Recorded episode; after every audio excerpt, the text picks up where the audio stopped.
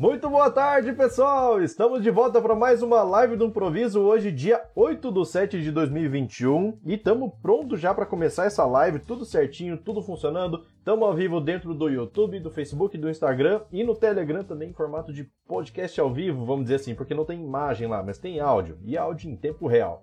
Então, quem quiser participar, para quem não conhece, a live do Improviso é uma live onde eu tiro uma hora inteira para poder responder dúvidas mais variadas aí de vocês, beleza? Então tem qualquer tipo de dúvida aí sobre Firebird, faz a pergunta aqui em qualquer um desses lugares e aí eu tento responder da melhor forma possível, beleza? Desde que eu tenha conhecimento para responder a pergunta. Tranquilo? Então, vamos que vamos, já tem gente aqui, ó, deixa eu ver aqui os comentários. É, Wesley Info falou boa tarde, boa tarde, seja bem-vindo. E ele já deixou uma pergunta aqui, ó. Edson, vamos à primeira pergunta. Por que ao fazer um select count ele lê todos os registros. Exemplo, select count código from tabela where código maior que zero. Usando o PSQL fica mais rápido ou dá no mesmo? Aí, tá, vamos lá então. É, o count ele funciona diferente do max, tá? Por quê? Porque o count ele precisa passar por todos os registros respeitando o filtro que você colocou. Então, se você colocou lá um filtro, por exemplo, para fazer uma busca, igual você colocou aqui, where código maior que zero, provavelmente esse código é APK da tabela. Então ele vai passar por todos, porque todos os códigos que tiverem dentro da tabela vão ser sempre maior que zero, certo? É, no caso de fazer uma contagem de registro considerando mestre e detalhe, por exemplo, venda, venda item, quero saber quantos registros tem é, na tabela venda que não possuem item vinculado ainda. Por exemplo, aquela venda que abriu, o cara desistiu da venda e saiu sem, sem comprar nada, e aí a, o registro da venda ficou em aberto lá. Então você pode descobrir dessa forma utilizando o count, só que tem um detalhe, olha só. Se você fizer é, o select count na tabela item, where código da venda seja igual a x, ele vai passar a fazer leitura em todos os registros da tabela venda, certo? Então, mesmo que ele vai eliminar, no caso, os que tiverem com contagem igual a zero, vamos dizer assim, só que para todas as outras vendas, ele vai contar quantos itens tem. Ou seja, você vai passar por muitos é, itens de venda dentro da sua tabela. Beleza? Então, olha só. É, para essa situação, no caso você perguntou se o PSQL fica mais rápido ou dá na mesma. Dá na mesma, tá? Porque ele tem que passar por todos os registros para poder saber quantos tem. É diferente de utilizar o Max. Por quê? Se você utiliza o Max, ele vai, por exemplo, Max código da tabela que você informou ali, certo? Então, se você pega o Max código, ele tem duas possibilidades. Ou ele vai percorrer todos até chegar no último, e aí ele faz isso quando você não tem índice ou tem índice de forma crescente, ou se você criar um índice decrescente em cima do, do campo que está dentro do max, que seria o código, ele vai conseguir buscar apenas um registro, certo? Então, você vai fazer uma, uma leitura na tabela é, venda, por exemplo, buscando qual foi o último código gerado. Se você tem um, um índice decrescente no campo código, ele vai olhar de cima para baixo, por exemplo, do último para o primeiro. Como o último ele sabe que vai ser o único registro que ele precisa ler, porque é o max, então ele já pega aquele código e faz uma leitura só. Na tabela inteira ele só faz uma leitura, não faz a leitura de todos. Então o max tem essa diferença. Agora, é, nesse caso do count, ele precisa realmente passar por todos os registros, porque imagina que você, é, por mais que você tenha um ID sequencial, e aí ele vai contando quantos registros tem, é, né, vamos dizer assim, ele vai chegando até o final, pode acontecer de ter excluído algum registro no meio desse monte que tem, certo? Então, o, utilizar só o último ID não quer dizer que é essa quantidade de registros que tem, certo? Então, para isso, não dá para usar o max se você quer saber quantos tem de fato, beleza? Porque pode ter sido deletado algum no meio do caminho. Com o PSQL vai ser a mesma coisa, tá? Por mais que você faça uma contagem manual, você vai ter que passar por todos os registros certo? Fazendo um laço de repetição, contar até chegar, até ver a quantidade total. Só que é mais lento do que utilizar o count. Por quê? Porque se você faz um laço de repetição para navegar entre os registros, toda essa construção de navegação ela acontece e a, a, navegação em si acontece. Então você vai levar mais tempo fazendo isso do que simplesmente utilizar o count, que ele não precisa exibir nada em tela, só o resultado final. Então ele, ele desce rapidão para o último, pro, por todos os registros da tabela. Beleza? Vamos lá, vamos lá, vamos lá. É, Irineu falou boa tarde, boa tarde, seja bem-vindo. Luciano falou boa tarde, boa tarde, seja bem-vindo. Sejam todos muito bem-vindos aí. Gustavo falou assim, ó. É, um saludo desde Bolívia, show de bola, cara. Tem muita gente de fora do país que, que visita o canal.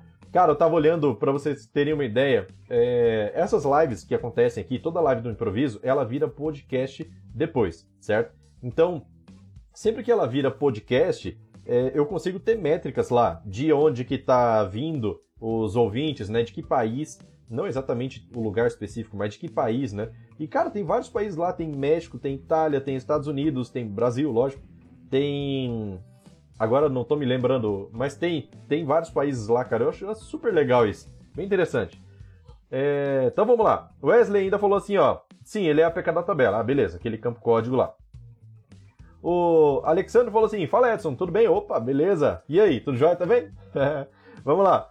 É, muito obrigado pelas dicas. Eu ainda não consegui converter Blob Subtype Segment Size 2048 para varchar. É, subtype 0, né? Subtype 0 ele vai ser o binário. Cara, converter em binário, né, assim, o conteúdo desse campo ele tá como texto mesmo, apesar de ser um subtipo binário. É... Porque assim, talvez seja o caso de você criar um novo campo, certo? Se você, no caso assim, se ele fosse do tipo texto, era só utilizar o substring ou o left, certo? Só que ele, se ele tá do tipo binário, aí ele é gravado de uma forma diferente. Então, talvez, se você fizer é, eu sei que existe um select para você fazer uma conversão. Inclusive, eu preciso testar isso para fazer como sugestão de vídeo, tá? Por, por incrível que pareça, teve essa pergunta para mim hoje ainda, cara. Hoje, hoje, hoje. Só que no, no privado, né? Então, deixa eu, deixa eu anotar isso aqui. Porque daí, ó, já vai virar assunto de. Eu já tenho anotado, mas eu vou anotar de novo para reforçar. É, conversão blob blob binário para varchar. Beleza. Então tá. Agora, até que eu estude uma situação, uma, uma conversão direta em, em banco de dados só, sem precisar usar a aplicação, a possibilidade seria fazer assim. É...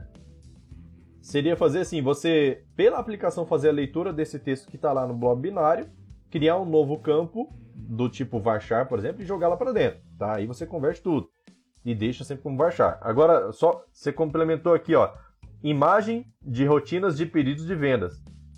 Ah, cara, ima imagem não tem como converter para varchar. É, pode ser que você tenha. É muito provável que você vai ter perda de, de dados aí na hora que você for fazer a conversão de subtype 0 para varchar. É muito provável, tá?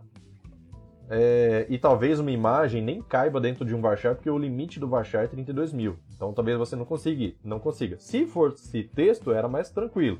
Mas como é, é conteúdo binário de fato, então o melhor campo para ter isso é o, o binário, beleza? Então, outra coisa aqui, ó, segment size 2048 é interessante. Esse, essa informação não serve para nada em lugar nenhum, beleza? Apesar de ter colocado 2048 lá, não serve para nada. Tá? Ninguém olha se nenhuma aplicação, nenhum componente utiliza mais esse valor. Isso é lá da, da Apple Interbase que veio bem antigamente. Os computadores tinham limite de colunas nos monitores e aí você podia informar. Existia essa informação lá, ah, quantas linhas cabe no seu monitor? Ah, é para 80 linhas, daí ele quebra, sabe? Era para isso. Então hoje em dia não se usa mais, porque nossa, nossos monitores hoje em dia, graças a Deus, cabe muito mais coisa. Ah, vamos ver, vamos ver. Wesley falou assim, ó, segunda... Uh, Alexandro, respondi ali, qualquer coisa, tiver dúvida, é só mandar, tá? É... Wesley falou assim, ó, Segunda pergunta, sobre índices. É, eu gostaria que me explicasse melhor qual é a lógica com, é, com quando você cria um índice, o que o banco faz. É, o campo vira uma tabela exclusiva ao, ban ao banco para fazer primeira consulta por ele? É, pare parece mágica mágica, né? Acho que deve, deve ter sido isso que ele escreveu. Parece mágica, mas deve ter uma lógica, uma lógica é, racional para isso. Sim. Olha só. Parte de indexação do banco de dados. Como que funciona? É... Internamente, cara, fica gravado sim uma forma de. É, que aí já é bem, bem, bem, bem técnico mesmo. Eu não cheguei a, a me aprofundar tanto nisso, mas existe uma lógica, uma relação entre a profundidade do índice e o page size do seu banco de dados. Existe essa lógica aí. Então, uma profundidade ideal, só que isso nada, nada disso é, é feito por nós. A gente não configura essa profundidade. De acordo com os parâmetros que você, tem, que você tem na sua base, o banco de dados, o Firebird, vai decidir qual é a profundidade ideal, certo? Então, dependendo da situação, é, na hora que você cria a sua base lá, se o seu. Principalmente se você utiliza um page size muito pequeno, quanto menor o page size, maior vai ser a profundidade dessas paginações desses índices. Então ele, ele precisa é, andar mais para baixo na, nessa árvore né, de, de identificação de índice, pra, de identificação de registros, para poder alcançar tudo. Então, quanto mais profundo, pior a performance. Diz que a, eu vi um, doc, um documento lá, um, um, um, artigo, falando que a profundidade ideal máxima seria 3 níveis, certo? Então, de profundidade. Para você poder ter um nível de profundidade legal, é, você precisa ter um page size até que considerável. Por exemplo, esses padrões que já vem no banco, no Firebird 3.0, por exemplo, que é o de 8K, já é uma, um tamanho legal para você manter uma profundidade boa. Se você diminuir essa profundidade, ele, esse, esse page size ele vai aumentar a profundidade. Cara, isso, isso é assim, é, é o pouco que eu absorvi sobre a parte técnica. Tem mais. Aí vamos para a parte mais simples da explicação. Parte mais simples da explicação é o seguinte: é, sempre que você vai fazer um cálculo, sempre que você vai colocar é, informação nessa. Aí é como o Firebird escolhe o índice que ele vai utilizar, né? Mas sempre que, ele, é, é, que você cria um índice, ele observa quantos registros diferentes tem nesse campo código, por exemplo. Vamos supor, PK de uma tabela, ela é única, certo? Então cada registro vai ter um, um código específico, um número específico que não se repete. Então, se fosse um campo de identificação, por exemplo, tipo de registro, fosse um char de uma posição que ele pode identificar esse tipo aqui, é... esse aqui é o tipo 1, esse aqui é o tipo 2, esse aqui é o tipo 3, esse aqui é o tipo 1 também, esse aqui é outro tipo 3, sabe? Então existe pouca variação de dados, certo? É... Então, qual que é a conta que ele faz? Ele pega essa quantidade de essa quantidade de registros diferentes, de campos diferentes, né? campos não, de valores diferentes desse campo que você está criando o índice, e faz o cálculo. É, 1 dividido por essa quantidade de diferença. Então ele vai dar um número bem fracionado lá. E aí, é, esse número fracionado, quanto mais pequeno for esse número, tá? Quanto menor for esse número, mais próximo de zero for esse número, melhor é o resultado do índice. Tá? Então, é por isso que você precisa recalcular a estatística de índice com frequência. Por quê? Porque a quantidade de dados vai aumentando no seu banco e aí você tem base de informações para você poder calcular uma estatística de um índice. Se o banco de dados está zerado, não adianta nada criar índice lá e deixar por isso mesmo. Então, vamos supor, acabou de colocar os dados de um banco de dados zerado num cliente lá que vai começar, não tem dados anteriores e o cara vai começar a utilizar o sistema. Começou a utilizar, beleza, marca para daqui 15 dias já mandar recalcular as estatísticas de todos os índices do seu banco. Por quê? Porque aí você vai ter dados para poder é, identificar. Mas, cara, a explicação é, é, abrangente, assim, vamos dizer assim, é uma explicação mais simples de entender como funciona, é tipo livro, tá? Tipo livro. Você existe, você dentro de um livro você tem a página de índice que fica lá no começo, o sumário, certo? E você tem as páginas de conteúdo. Se você não tem índice, ele precisa, dentro de alguma página específica, certo? Então você precisa navegar no seu livro até você achar o conteúdo. Vai folheando, folheando, folheando até você achar o conteúdo que você precisa. E você não sabe onde está. Quando você tem índice, é como se você tivesse um mapeamento da, da, de onde é que está a informação. Certo? Então, por exemplo, se você tem uma, uma informação muito específica, que é um código de, de é, um campo código, uma PK de uma tabela, daí você vai direto naquele lugar onde ele está, certo? Agora, se você tem uma variação muito grande, muito pequena, perdão, é, desses campos, que é o exemplo do campo típico que eu falei, tem lá, sei lá, 5, 6 variações, você até pode criar um índice, mas na hora que você vai é, procurar só pelo tipo 1, por exemplo, você encontra, sei lá, 10 mil, 15 mil registros que são do tipo 1. Então você elimina o restante, porém você ainda tem uma massa muito grande de dados para procurar certo? Então, por isso que quanto mais específico é o índice, quanto mais, é, quanto menor é a estatística dele, mais rápido você encontra a sua informação e menos leitura você consegue fazer. Por exemplo, já experimentou fazer um select é, filtrando pelo campo ID da tabela, que é a APK? Quando você filtra, você faz uma leitura de um registro. Quando você filtra por um campo que é mais abrangente, exemplo, data de venda. Se você pegar todas as vendas que aconteceram ontem, você vai pegar uma, uma quantidade boa de registros. Você não vai ler um só, você vai ler uma quantidade boa. Então, dependendo da movimentação e tudo mais. Então, assim, é, é basicamente isso. É, é onde está localizado exatamente, em quais páginas estão localizados todos os registros que você tem, beleza? Cara, eu, eu confesso que eu precisava me aprofundar mais, eu preciso me aprofundar mais na parte da profundidade de índices, porque daí já entra no conceito de árvore B, que é, é, é, a forma que é construída, toda, toda a estrutura interna do banco de dados. Mas assim, não é tão fácil encontrar documentação sobre isso, porque isso é muito específico, é muito interno, né? Mas é, é um assunto bem interessante mesmo, cara. E realmente faz total diferença você ter índice, beleza? Vamos lá. Uh, Alexandre falou assim: Valeu, Edson, muito obrigado pela dica, show de bola. Thiago falou assim: é, Quero colocar a minha é, base no, na cloud. Não sei se ele vai continuar a, a, preencher alguma coisa ali, né? Escrever alguma coisa, mas vamos ver. Vamos ver, vamos ver, vamos ver. Sobre, talvez você esteja querendo dicas sobre qual usar. Cara, eu vou já, assim, uma tem uma empresa que ela é muito parceira aqui do canal, que ela ajuda na divulgação, ela gosta do pessoal do Firebird tanto quanto a gente. então, assim, ela é a Saving Cloud, tá? A Saving Cloud já fiz vários testes aqui no ambiente deles, tem vídeo inclusive no canal mostrando como utilizar. E você vai ver que a interface deles é extremamente simples. Com alguns cliques lá você já tem seu servidor pronto, é, inclusive com Firewall liberado, já na porta certa, uma, uma a porta alterada, para você poder utilizar. Só colocar seu banco lá e já apontar para ele. Vamos lá. Ele complementou ali, ó, o Thiago, falou assim: é, quero colocar minha, meu database.fdb na cloud, que alternativas tenho a Amazon AWS. Posso colocar um PC antigo com Windows Server e correr? Ah, correr? É, no caso seria... Tá. Então assim, eu fiz comparativo já, olha só.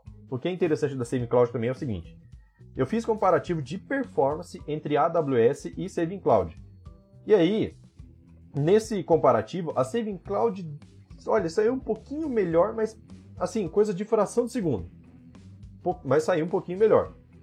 E aí depois eu descobri que a Saving Cloud, todos os servidores dela, no caso de São Paulo, eles ficam é, no mesmo parque de servidores da AWS, da, é, da Google, da Microsoft, fica tudo um do lado do outro lá, tudo pertinho. Então, é por isso que a latência é praticamente a mesma, tá? Então, é, faz total diferença você escolher um servidor que esteja mais próximo da região que você tiver para poder melhorar a sua latência. E no caso da Saving Cloud, eles também têm servidor, se eu não me engano, em Fortaleza, no Ceará. E aí, quem está lá próximo é melhor do que utilizar um servidor de São Paulo. Já no caso, a Amazon só tem São Paulo. É, então, vale bastante a pena, tá? Tem, tem vídeo no canal mostrando sobre como funciona o serviço deles. Eles geram um servidor em Linux para você, só que você não precisa se preocupar com a parte de interface gráfica, porque né, nem, nem com muitos comandos em Linux. Eu mesmo não manjo de Linux, tá? Eu tenho um conhecimento bem raso em cima disso. E a, a interface que eles usam é uma interface muito amigável, muito fácil de você navegar entre pastas e jogar arquivo para lá, fazer o upload e tudo mais. Então é bem, bem tranquilo, cara. Dá uma olhada no vídeo lá, Save in Cloud, que tem no meu canal mostrando como funciona. É bem tranquilo de fazer. Mostra, faço esse teste de performance, tudo. É, mostra uma configuração para poder se conectar lá no, no, servidor deles. É bem de boa, bem de boa mesmo. Aí lá no Instagram, o Noni falou assim: opa, vim por, vim por aqui. Vai que fica mais bonito. Tem que tentar um monte de possibilidade. Último caso, vai lá no Telegram, você nem me, nem me vê. Só escuta. Beleza? Vamos lá, pessoal. Vamos fazer pergunta aí, ó. Já temos 15 pessoas ao vivo no, no YouTube, 8 likes e, lógico, não custa lembrar também, né? O like de vocês é extremamente importante para o canal, porque aumenta muito a relevância dele para o algoritmo do YouTube, do Facebook, do Instagram e por aí vai. Então, sempre que tem like aqui, ajuda demais o canal, beleza? Vamos lá, Facebook nós temos 5 pessoas. Show de bola. Facebook hoje tem bastante, hein? Vamos que vamos. O Gustavo falou assim, ó. Esse é lá da Bolívia, eu acho, né? Isso, é lá da Bolívia. É, vou tentar ler em português, tá? É, estou em um processo de migração do Firebird 2.5 a 4.0. mas tem um problema com decimal e numeric. É um erro de sum do campo from a tabela. Graças. Olha só, é... o Firebird 4.0 ele aumentou um pouco a. Ele mudou algumas, alguns retornos de função. Então, normalmente, o que, que as pessoas estão fazendo? Olha só, na hora que vai é, fazer a migração, o próprio componente que recebe esse SAM, por exemplo, ele tem uma, um tipo de dado é, lá no componente que não combina mais com o resultado do SAM, do count, por aí vai. Tá? Já vi o pessoal falando isso. É, então, talvez precise deletar o campo do componente e adicionar de novo. Outra possibilidade, caso você não tenha tempo para fazer isso agora, seria o quê? Seria você entrar lá no firebird.conf e entrar lá no é, Data Type Compatibility, certo? Data Type Compatibility. Aquele parâmetro ele muda os tipos de dados do Firebird 4.0 para deixar eles compatíveis com a versão do Firebird que você colocar lá. Pode colocar a 2.5 ou a 3.0, beleza? Então você pode colocar lá a versão e fazer o teste ver se resolve para você. Lembrando, esse parâmetro foi criado por quê? Porque teve inclusão de novos tipos de dados, tá? de maior precisão. O SAM, no caso, é um campo que agora volta com mais precisão é, por conta do tipo de dado de retorno. E tem também aqueles campos do tipo time zone, tá? Então aqueles campos do tipo, tipo que retornam time zone, é, eles, é, a maioria dos componentes ainda não suportam ele. Então até suportar, você pode deixar esse data type compatibility aí ativo para que você não precise, para que você possa usar outros recursos do Firebird 4, como a replicação, por exemplo, sem precisar ficar mexendo muito no seu sistema de uma vez, sabe? Então, para é, migração acontecer mais tranquila, você pode deixar o Data Type Compatibility ativo lá para o 3.0, vai trabalhando alguns recursos novos do, do Firebird 4 e aos poucos você vai adequando o seu sistema para poder, o seu componente, né? Dependendo do que você utiliza, se ele já atualizou, se você precisa atualizar ou não, para ele receber essa nova, essa nova, esses novos tipos de dados do Firebird 4. Beleza? Vamos lá, o Luciano falou assim, Edson, Consigo fazer uma cópia de dados ou um update em servidor através da própria TCP/IP remotamente, da, através da porta TCP/IP remotamente, é, consegue, consegue sim. Ah, através do, do comando statement, que é já par, parte de PSQL, a partir versão, da versão 2.5 do Firebird, você consegue mandar ele executar determinados comandos em um banco remoto. Tá? Então, da mesma forma que você consegue utilizar o statement para atualizar um banco, um banco de dados de destino, você consegue mandar fazer um select no banco de destino tra trazendo os dados para cá, para sua base, beleza? Tem inclusive aula lá no Mundo MQFS mostrando isso, beleza? Vamos lá. O André Luiz falou assim, ó. Hoje atrasei, boa tarde. Opa, seja bem-vindo aí, André. O Gustavo já agradeceu ali, graças. Show de bola. Lorival lá no Instagram falou: boa tarde, boa tarde, seja bem-vindo. Ele falou assim: muito obrigado pela ajuda de hoje. Show de bola, que bom que ajudou. Vamos lá.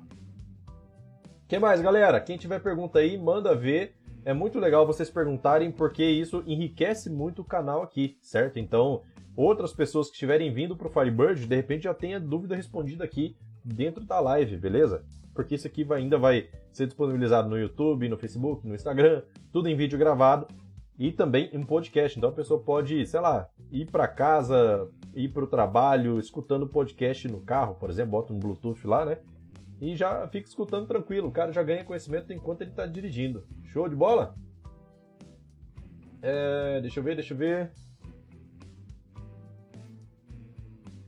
Vamos lá. O Leandro falou: Paracatu, Minas Gerais na área. Show de bola. Pessoal de Minas aí, ó. Vamos que vamos, vamos que vamos. Lembrando que quem quiser contextualizar uma pergunta, por exemplo, ah, cara, é muito pouco espaço aqui no YouTube para poder fazer uma pergunta. Eu queria, queria dar um contexto maior, alguma coisa assim. Então pode vir aqui pro canal Telegram, tá? Canal Telegram, tem facinho de achar, só lá é, dentro do Telegram procurar MQ Firebird SQL ou meu querido Firebird SQL, você vai encontrar.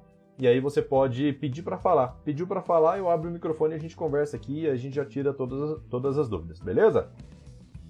Vamos que vamos, vamos que vamos. É, deixa eu ver, deixa eu ver. Mais alguma dúvida aqui, pessoal? Quem tiver dúvida, essa é a hora, hein? Vamos lá, vamos lá. Agradecendo aí o pessoal que tá deixando o like, viu? Muito obrigado mesmo, ó. Já tá tendo bastante like aí na, na, na live. Isso ajuda demais, demais, demais. Perguntas, perguntas. Vamos lá, mandem perguntas. Essa live do improviso é assim. É tudo no improviso mesmo. Vocês mandam pergunta, eu tento responder aqui. Show de bola? Vamos lá, vamos lá.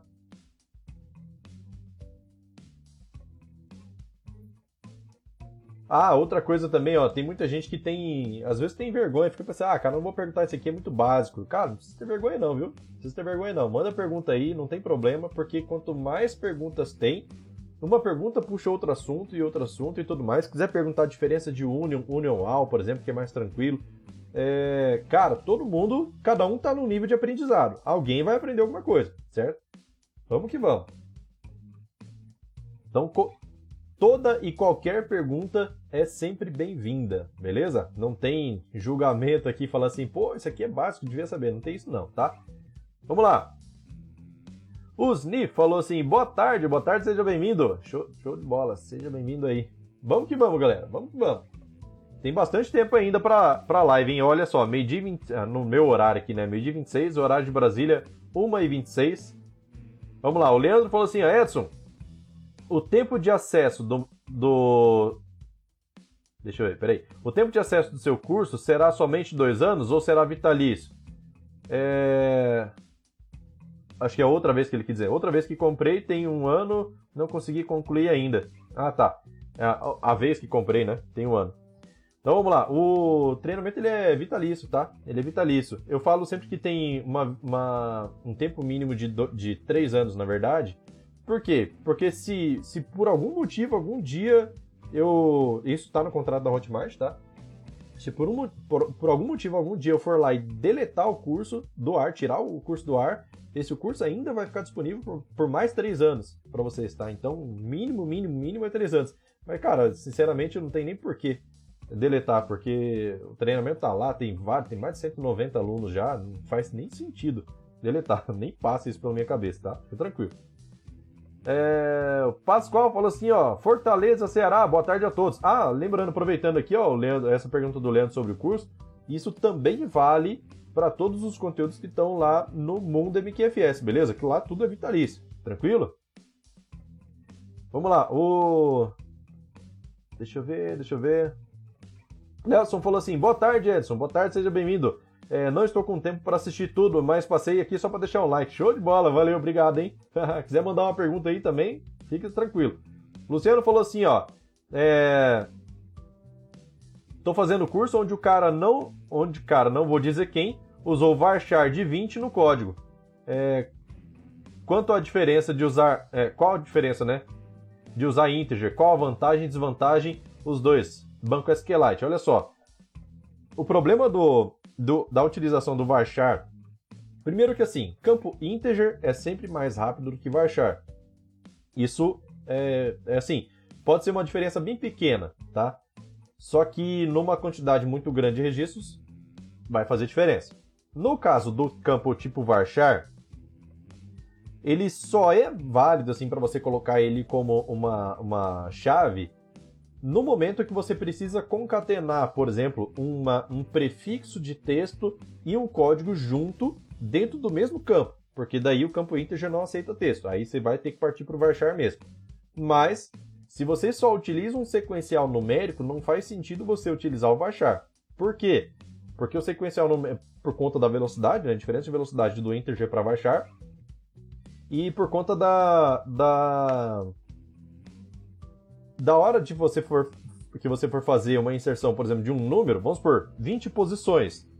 Eu não sei qual é o tamanho da movimentação desse banco de dados seu, mas é, ou da pessoa que for utilizar. SQLite, por ser deve ser para o Android, né? Provavelmente vai ter poucos registros. Mas uma vez que você limita o tamanho do campo para 20, o seu número sequencial não pode aumentar mais que isso. Você pode ter no máximo 20 dígitos. Se for ter 21, vai dar problema. Já o integer você pode mudar ele para um big int, que daí cabe, nossa, cara, muita coisa. Pra você ter uma ideia, o contador de like do, do YouTube é big int. É... Então dá para dar muito like aí, viu? Tem margem. Vamos lá. É... Aí, outra coisa que você pode ter dificuldade é o seguinte, ó. Quando você vai fazer uma ordenação pelo campo, vamos supor, eu quero pegar todos os registros de uma tabela, onde a, o campo-chave é um sequencial numérico, porém ele está gravado dentro de um varchar. Quando eu mando ordenar, ordenação de texto é diferente de ordenação de número, tá? Quando você insere um número dentro de um campo varchar, ele não entende aquilo como número, ele entende como um texto, certo? O caractere 1, por exemplo, caractere 2 não é um número, é um texto. E aí, quando você vai fazer uma ordenação do campo varchar, por exemplo, que tem conteúdo numérico lá dentro, mas ele entende como texto, ele vai colocar assim, ó, primeiro, o registro número 1, depois o, o registro número 10, depois o registro número 11, depois o 12, depois o 13, depois o, até o 19. Daí, ele vai passar para o 101, para o 100, 101, 102, 103, até o 199. Depois, 1001 e assim por diante. Depois, quando acabar todos os, os que começam com 1, ele vai ir para o registro número 2. Depois, registro número 20, 21, 22, 23. Então a ordenação fica toda errada. Tá? No caso, no nosso entendimento assim, fica errado. Inclusive, é interessante isso porque não sei quem vai lembrar aí, mas no Windows, antigamente, lá, lá, acho que na época do Windows XP, acredito, acho que isso ainda acontecia no Windows XP.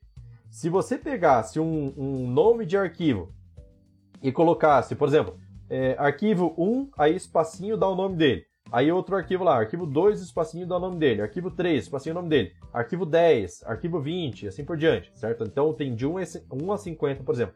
Quando você mandava ordenar por esse nome de arquivo, ele ordenava desse jeito, porque ele entendia que esse primeiro número ali é texto, certo? Por quê? O nome do arquivo é texto. Então, na hora que você mandava ordenar, ele, ele ordenava dessa forma incorreta. É, hoje em dia eu não sei que bruxaria que eles fazem, mas acho que eles tiram o número da frente do nome do arquivo para colocar numa variável escondida, por exemplo, uma coluna escondida, e aí, na hora que você manda ordenar, ele ordena como se fosse o um número mesmo, certo? Então, o Windows é bem espertinho nessa parte aí. Beleza? Tá vendo? Ó, pessoal, qualquer tipo de pergunta aí é bem-vinda, lembra, lembra disso. Manda ver. Wesley falou assim, ó, aproveitando, falando de tipo de dados. No caso de PK integer e a tabela cresceu, se eu quiser mudar, é, eu posso com facilidade?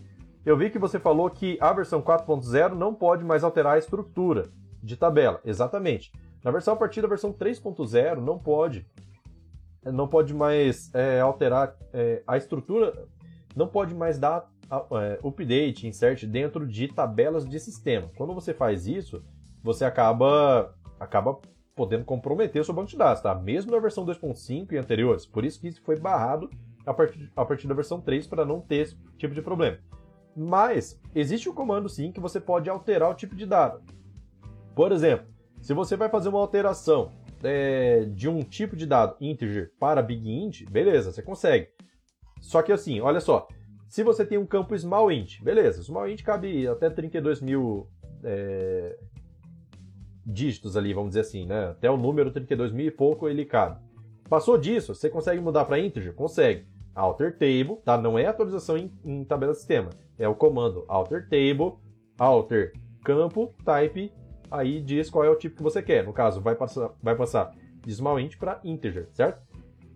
Consegue aumentar para big int depois, no futuro? Consegue. Você muda lá, alter, mesma coisa, alter table, daí alter campo tal, no caso campo id, type integer, tá, é, type big int. Beleza, então você consegue fazer essa alteração aí sem problema nenhum. Daí, é, você consegue fazer de boa quando você vai aumentar o tamanho do campo. Agora, olha só, se você precisar diminuir, aí é outra história. Por exemplo, ah, eu queria um campo que é varchar de 10.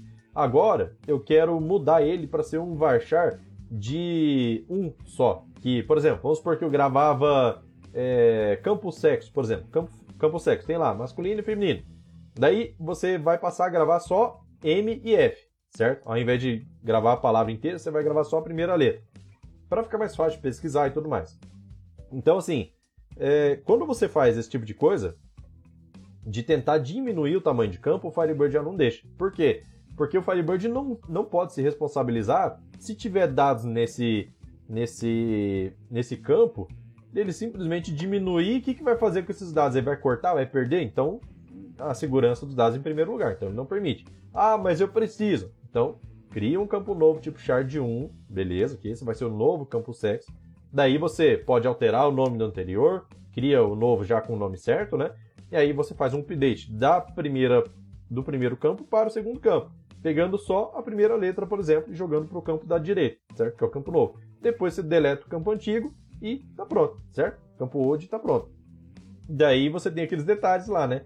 Se tiver algum algum é, algum código vinculado a esse campo, código que eu, que eu digo assim, PSQL, uma trigger, uma procedure que está vinculado a esse campo, aí ele não vai deixar você excluir, por quê? Porque está sendo utilizado. Daí vem a vantagem de você utilizar uma ferramenta boa como o IBExpert. Você consegue mandar, comentar o código de todas as procedures, todas as triggers, com um clique só. Não, dois, né? Botão direito, desativa todas as procedures. Pum, ele vai lá e, e comenta todas.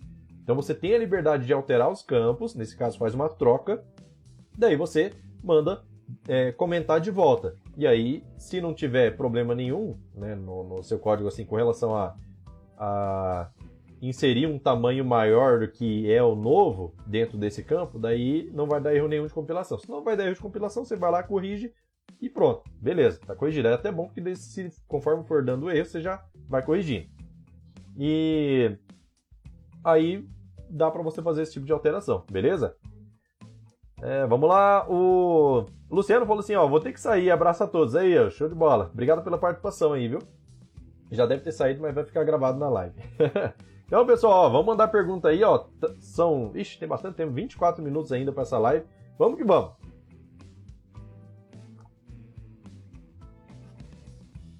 Qualquer pergunta é bem-vinda, lembra disso, cara que a gente está para responder, não para jogar ninguém sobre nível de conhecimento nem nada. Não importa se é básico, se é avançado, vamos lá. Se eu puder responder, se eu tiver condições de responder, vou responder sem problema nenhum. Com o maior prazer, beleza? Eu adoro fazer isso. Essa, eu posso dizer que essa é a minha vocação, ensinar. Gosto demais, cara. Gosto de verdade mesmo. Até fiz teste para isso.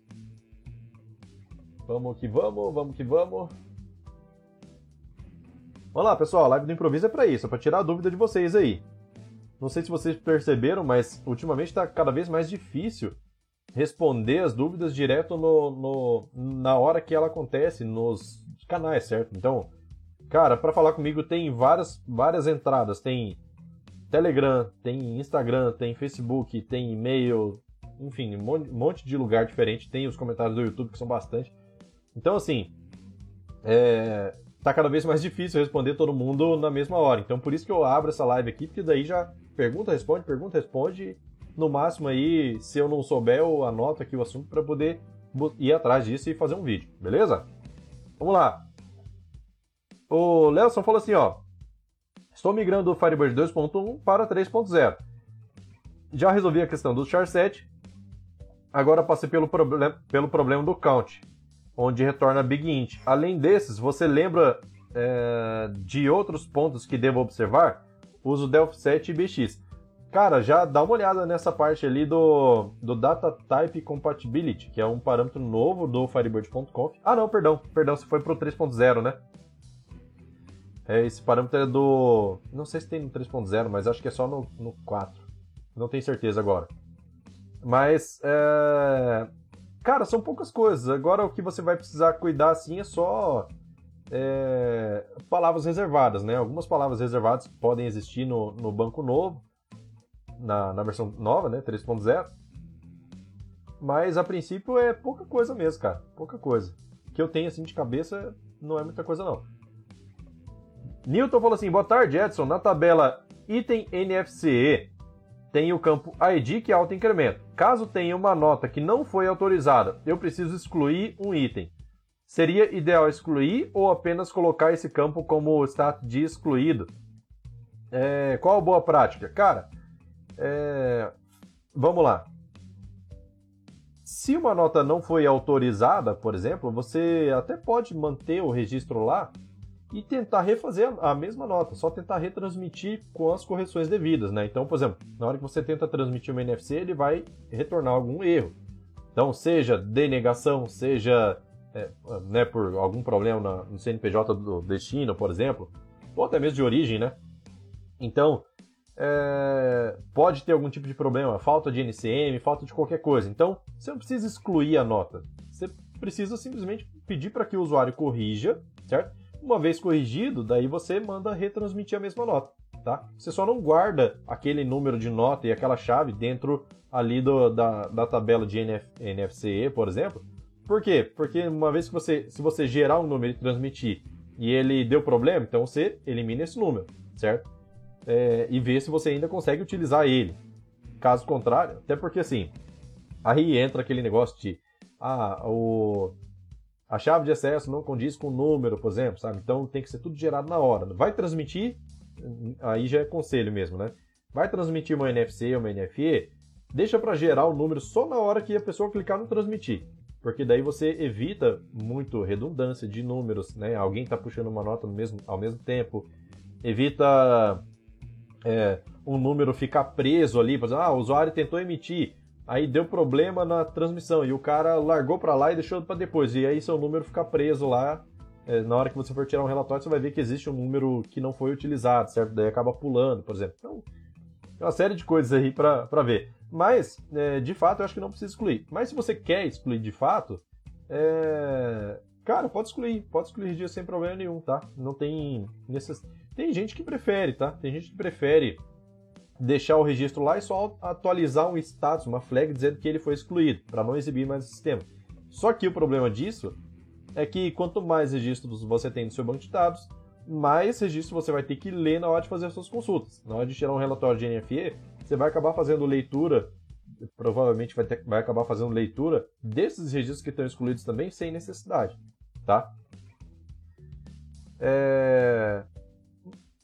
Assim, tem vantagens e desvantagens. Então, vamos supor, ah, a pessoa mandou excluir. Você pode gravar quem foi que mandou excluir e deixa o registro lá, entendeu? Daí você consegue consultar isso depois. Então, tem que, tem que avaliar aí qual que é a sua necessidade, o que, que você precisa. Beleza?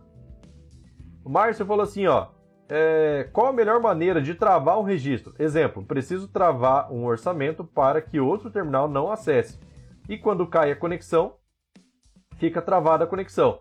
É, ah, qual o seu conselho? Olha só, é, uma coisa que dá para você fazer, inclusive me perguntaram isso também há pouco tempo atrás, e vou passar a mesma, mesma instrução, tá? É, só que me perguntaram no, no privado, então é bom até tornar isso público. E assim, o que, que dá para você fazer? Toda vez que você abre uma conexão no banco de dados, você tem lá o Current Connection, tá? O Current Connection é o ID da sua conexão. Cada vez que você se conecta, ele gera um ID novo, um ID diferente nunca tem um ID, um ID repetido, certo? Então, por exemplo, na hora que você é, pega um registro lá para poder dizer que ele está sendo utilizado, vamos supor, trouxe uma, uma, um, um, registro de venda para minha tela. Então grava lá o Current Connection, por exemplo, naquela, naquela, uh, naquele, naquele registro, certo? Toda vez que você for entrar em uma venda, você, você verifica o current connection que está aqui, o, o, código da conexão que está aqui nesse registro, é igual ao meu? Se for, então deixa abrir.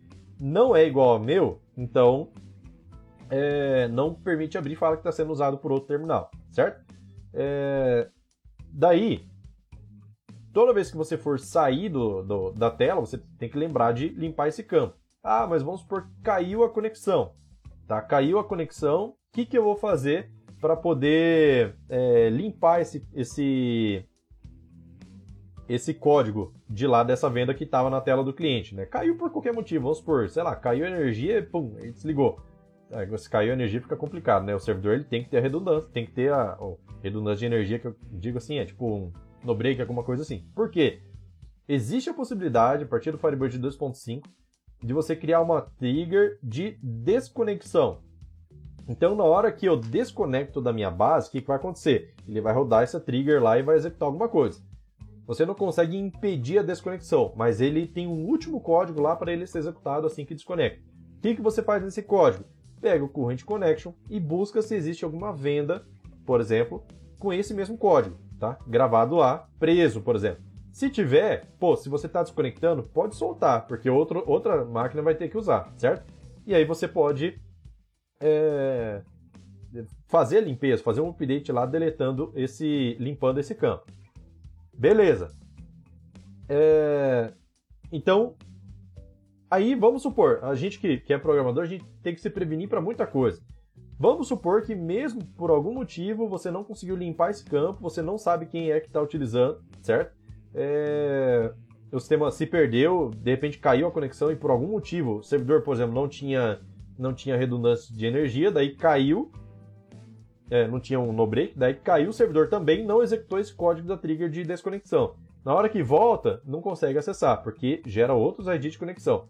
Então, o bom é você ter uma pessoa que tem acesso administrativo, por exemplo, que consegue visualizar todas as, as vendas que tem algum ID de conexão que não está relacionado a nenhuma conexão que está lá na Mon Attachments, por exemplo, certo? Porque lá na Mon Attachments você tem todas as pessoas que estão conectadas.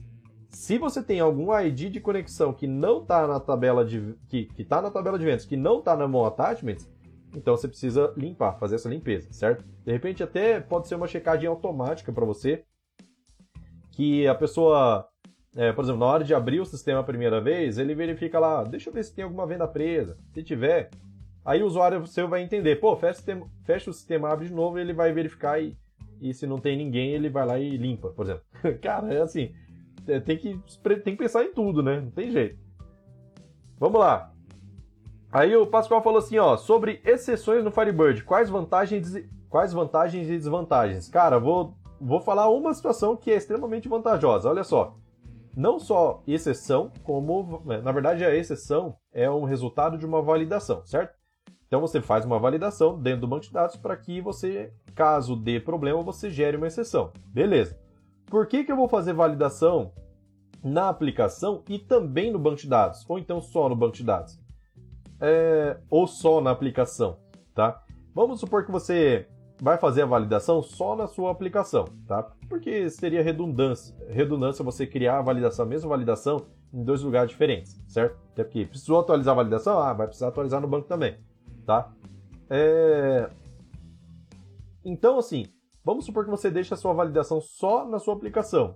Quando você for trazer os dados de um sistema anterior para o seu sistema, por exemplo, Acabei de entrar no cliente lá, ele tem o sistema dele. Ele quer que eu traga alguns dados dele de cadastro, por exemplo, jogo para o meu sistema. Na hora de fazer a conversão, se não tiver validação dentro do seu banco de dados, porque os dados vão entrar através do banco de dados, não através de uma aplicação, muito provável. Se não entrar através do banco de dados, é, se não tiver validação dentro do seu banco de dados, vai entrar muita coisa lá que talvez impeça o seu sistema de ter um bom funcionamento. Porque, por exemplo, Vamos supor que você valide lá que todo cliente, pessoa física, tem que ter CPF, tá? Tem que ter CPF.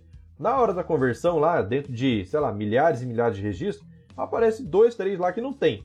Mas ele entra no banco de dados porque não tem uma validação lá, por exemplo, de not nu, certo? Esse é um caso bem simples, né? Mas é um exemplo de validação. E existem validações que você pode fazer, por exemplo, que são manuais, dentro de trigger, alguma coisa assim, que traz uma exception para a tela. Beleza, mas a ideia é essa, é trazer uma exceção para a tela. Se você não tem essa validação, na hora que você for abrir o cadastro desse cliente que está sem CPF, o que, que, vai acontecer? Ele vai tentar abrir e vai dar erro na tela. Ó, fulano precisa ter CPF, só que, você, só que você não vai conseguir editar, dependendo da forma que você fez. Então, assim, esse erro ele vai aparecer, sabe para quem? Lá para o seu cliente e não para o cara da conversão.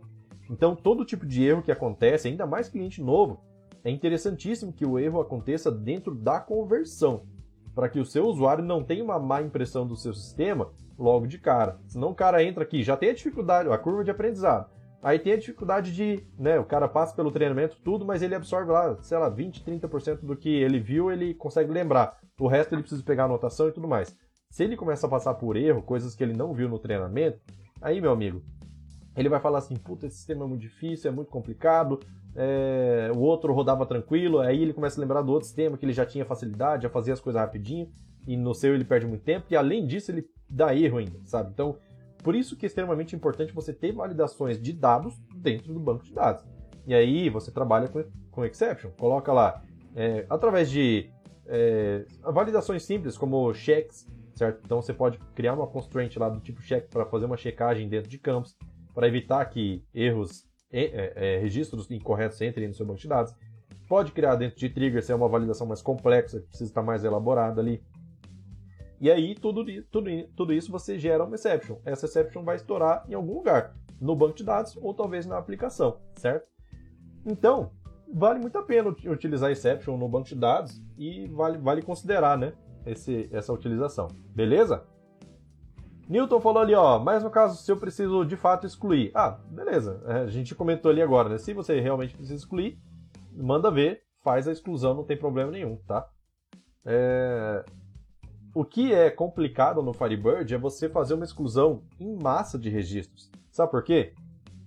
Porque quando você faz uma inserção muito grande, você aumenta, você enche o seu banco de dados. Beleza, se é necessário, tranquilo, não tem problema nenhum. Se, só que se você fez uma inserção de dados enorme dentro de uma tabela física, ele vai inchar o seu banco de dados e ele vai, e aí, vamos supor, terminou de utilizar, você vai lá e deleta todos esses registros. Todos esses registros, eles vão ser excluídos, porém o tamanho do banco não vai diminuir, tá? Ele não vai diminuir, ele vai ser reutilizado para os próximos registros que entrarem.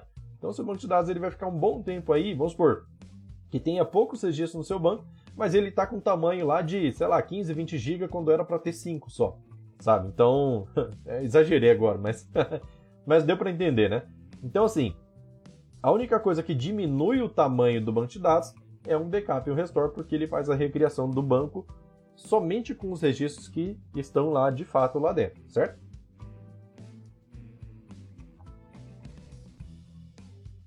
Vamos que vamos. Acabaram as perguntas aí? Bora lá, pessoal. Temos nove minutos ainda para fazer pergunta. Essa é a hora, hein? Essa é a hora.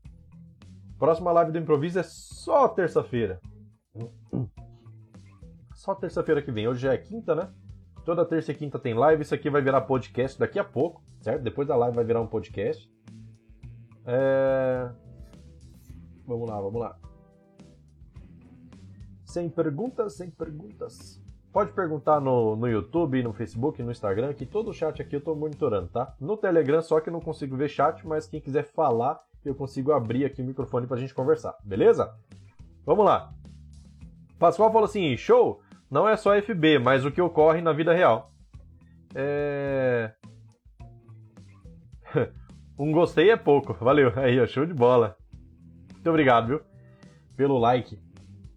Vamos que vamos. Bora, galera, fazer pergunta, essa é a hora, hein? Essa é a hora. Essa é a hora.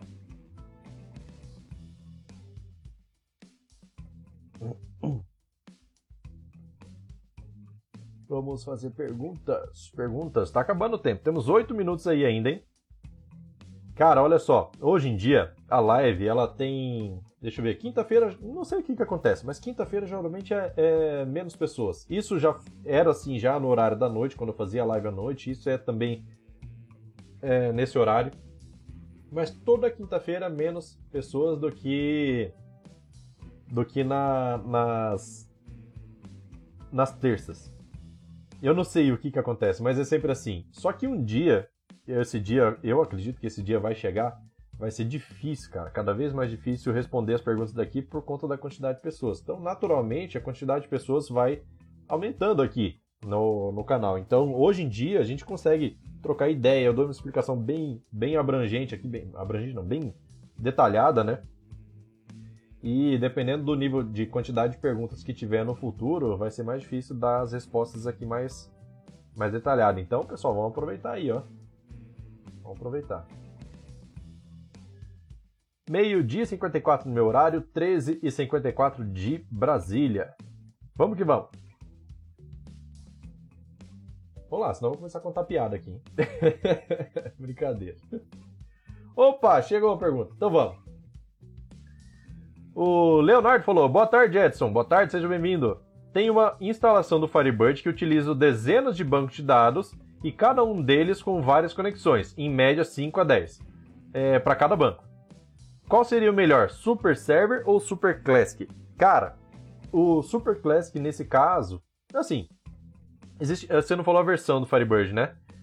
Mas vamos lá. É, o Super Server, ele, ele compartilha a cache entre todas as conexões. Então vamos supor, definir lá o firebird.conf, não sei se você fez alguma alteração já no firebird.conf, mas no firebird.conf ele vem as configurações para conexões para máquinas básicas, tá? Máquinas fracas. É, não deve ser o seu caso por conta da quantidade de bancos que você tem, certo? Então, assim, o Super Server, quando você abre uma conexão, ele já aloca um espaço considerável de memória para ele receber cache, certo? Então, esse cache ele vai ser compartilhado entre outras conexões do mesmo banco de dados. Se você tem 10, 15, 20 conexões, por exemplo, ele vai compartilhar entre todas elas. Só que se você fechou todas as conexões e tem uma, pode ser que aquele cache ainda fica sendo utilizado e o seu consumo de RAM fica mais alto. Já o Super Classic, ele não compartilha cache entre as conexões. Cada conexão tem a sua área de cache específica. Porém, toda vez que você desconecta, essa área de cache também é destruída da memória, o que faz você economizar recursos. Então, pode ser, inclusive tem um artigo na, da, da Interbase que tá lá na. Ah, tá na internet, no site da IB Surgeon, que eles falam para você dar uma chance pro Firebird 3.0 na versão Super Classic com um Firebird.conf específico deles, tá? É, baseado no seu hardware, na quantidade de conexões que você tem. Por quê? Para você ter um gerenciamento melhor de memória. Quando você coloca um banco em nuvem, por exemplo, é mais ainda mais quando ele é escalável, certo? É mais interessante você utilizar o Super Classic, porque porque sempre que você tem um consumo alto de recursos do seu servidor, a sua conta fica mais cara. Então, pensando naquela situação em que você tem o super server com uma conexão, mas tem um espaço grande de memória reservado, você está pagando recursos que você praticamente não está precisando, certo? Então, na hora que você utiliza o Super Classic, você escala o seu servidor à medida que o número de conexões vai aumentando e diminui a, a a capacidade do seu servidor automaticamente, né? À medida que os usuários vão se desconectando, certo? Então fica bem interessante utilizar dessa forma aí. Você vai ter picos de uso e diminui a quantidade de uso quando você utiliza um servidor escalável com o Superclassic, beleza? Então vale a pena dar uma olhada lá. Tem várias situações, inclusive hoje teve um post no canal lá que foi atualizado que foi trocada a arquitetura do servidor Firebird 3. aliás 2.5 com o Super Classic, inclusive, que a performance do servidor melhorou demais só de utilizar o Firebird.conf da IB Surgeon. Então, vale a pena. E o Super Classic, inclusive, né? Então, vale a pena dar atenção para isso, cara, porque de fato melhora bastante, tá? Melhora bastante mesmo. Vamos lá. O Deixa eu ver. O Amon falou assim, ó. Tá quase chegando essa hora, meu rei. Parabéns pelo conteúdo, viu? Cada, é, cada dia aprendendo mais. Show de bola, cara. A intenção aqui é, é ajudar mesmo o pessoal, para o pessoal ter uma qualidade de prestação de serviço melhor do que já tem, certo? Então, assim, a minha. Cara, é, porque assim, esse é um dos porquês mais fortes do, do, de eu estar aqui passando conteúdo para vocês. Assim, então, ó, todo dia tem conteúdo novo, né? Segunda a sexta. É, terça e quinta é live, segunda, quarta e sexta é vídeo é, gravado, né? De conteúdos bacanas aí para vocês colocarem. Por quê? Porque, cara, eu acredito, eu acredito dentro de mim mesmo que quanto mais conhecimento eu passar para vocês, é, melhor vai ser a qualidade do sistema de vocês, da carreira de vocês, da, do, do profissionalismo de vocês. E isso se reflete na prestação de serviço no país. Cara, prestação de serviço no país hoje em dia em todas as áreas, tá? Em todas as áreas é péssimo. A maioria dos clientes que saem de empresa de software é por conta do suporte, não é nem por conta do sistema. Então, quanto mais caprichoso a gente for aqui, quanto melhor for os nossos recursos, menos o seu, menos erros passar para o seu cliente, menos problema o seu cliente vai ter, menos vai afogar o seu suporte, menos evasão de clientes você vai ter, certo? Então é bom para todo mundo, beleza? Então vamos lá. É... O Márcio falou assim, ó. Gostaria de atualizar a versão do Firebird dos meus clientes. Utilizo 2.5, gostaríamos é, de gostaria de passar para a versão 3. Qual seria a melhor maneira de trocar as DLL nos terminais? Tem que substituir manualmente? Cara, tem que substituir todas. Todas as, as, as DLLs do terminal é bom que substitua. Tem algumas que são compatíveis? Tem. Só que, cara, a versão 3.0 tem recursos lá no server. Aí você vai utilizar uma DLL que é de 2.5, por exemplo. Daí você precisa.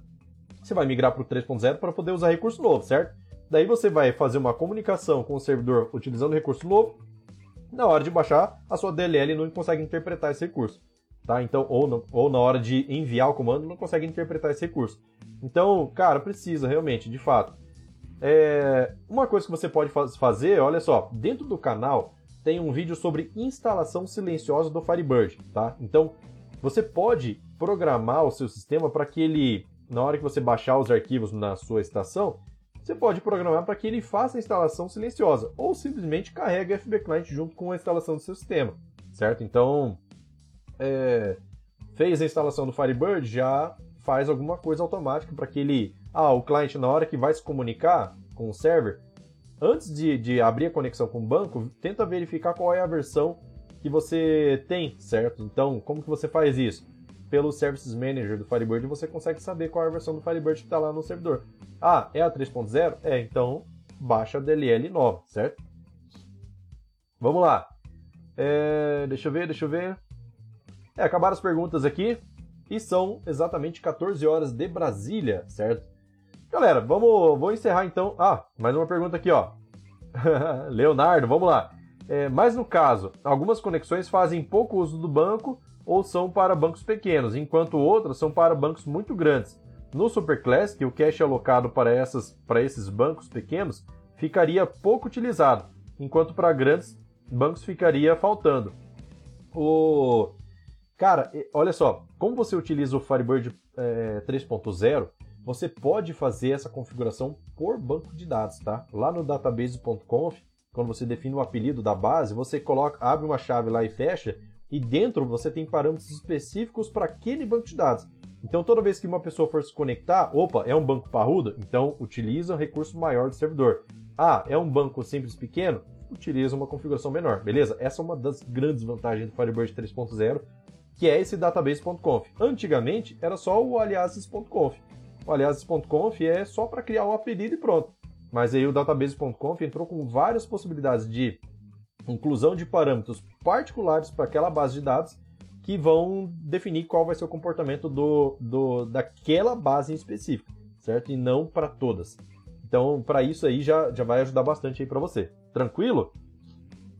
Vamos lá. E fica tudo centralizado no servidor também, né? Num arquivo só. É, deixa eu ver, deixa eu ver. Então, galera, olha só. É... Acredito que vai ser isso. Não, acho que não vai ter mais perguntas. Então é isso. Eu vou, vou encerrar então essa live por aqui. Galera, agradeço demais a participação de vocês. Meu, se não fosse vocês aqui, esse canal não existiria, a gente não poderia estar tá aumentando tanto aí o valor do, do Firebird para todos nós, né? Porque, pô, se a gente usa o Firebird, é de interesse de todo mundo que o Firebird só cresça, né? Que continue com as implementações. E eu vou falar uma coisa para vocês, viu? Cara, outro dia o Alexei Koviazin, não sei se falei errado o nome dele, mas esse cara, ele é diretor da IB Surgeon. Ele participou ao vivo de uma live nossa aqui, certo? Então, eles estão observando o crescimento do canal e eles estão gostando demais é, desse trabalho. O Alexei, ele, inclusive, elogiou meu trabalho aqui ao vivo, cara. Fiquei honrado, né? E assim, é, fica é, fica muito muito valioso a gente trabalhar com essas lives aqui para poder expandir conhecimento e como as pessoas de lá da Rússia, cara, estão vendo a gente fazer esse tipo de trabalho, esse tipo de troca de informações, o Firebird só tende a ganhar. E vocês vão ver, Firebird vai passar a ser de novo um banco extremamente é, notado no futuro. Vocês vão ver, isso, esse dia vai chegar. Beleza? Então, muito obrigado pela participação. Por hoje é só. Agradeço aí a todos vocês que participaram. E é isso. Daqui a pouco essa live aqui vai virar podcast, vai ficar disponível em todas as plataformas e você vai poder assistir ou ouvir aonde quiser. Daqui a pouco eu mando o link lá para vocês no canal do Telegram. Beleza? Então é isso. Vou ficando por aqui. Valeu, falou. Tchau, tchau. Até mais.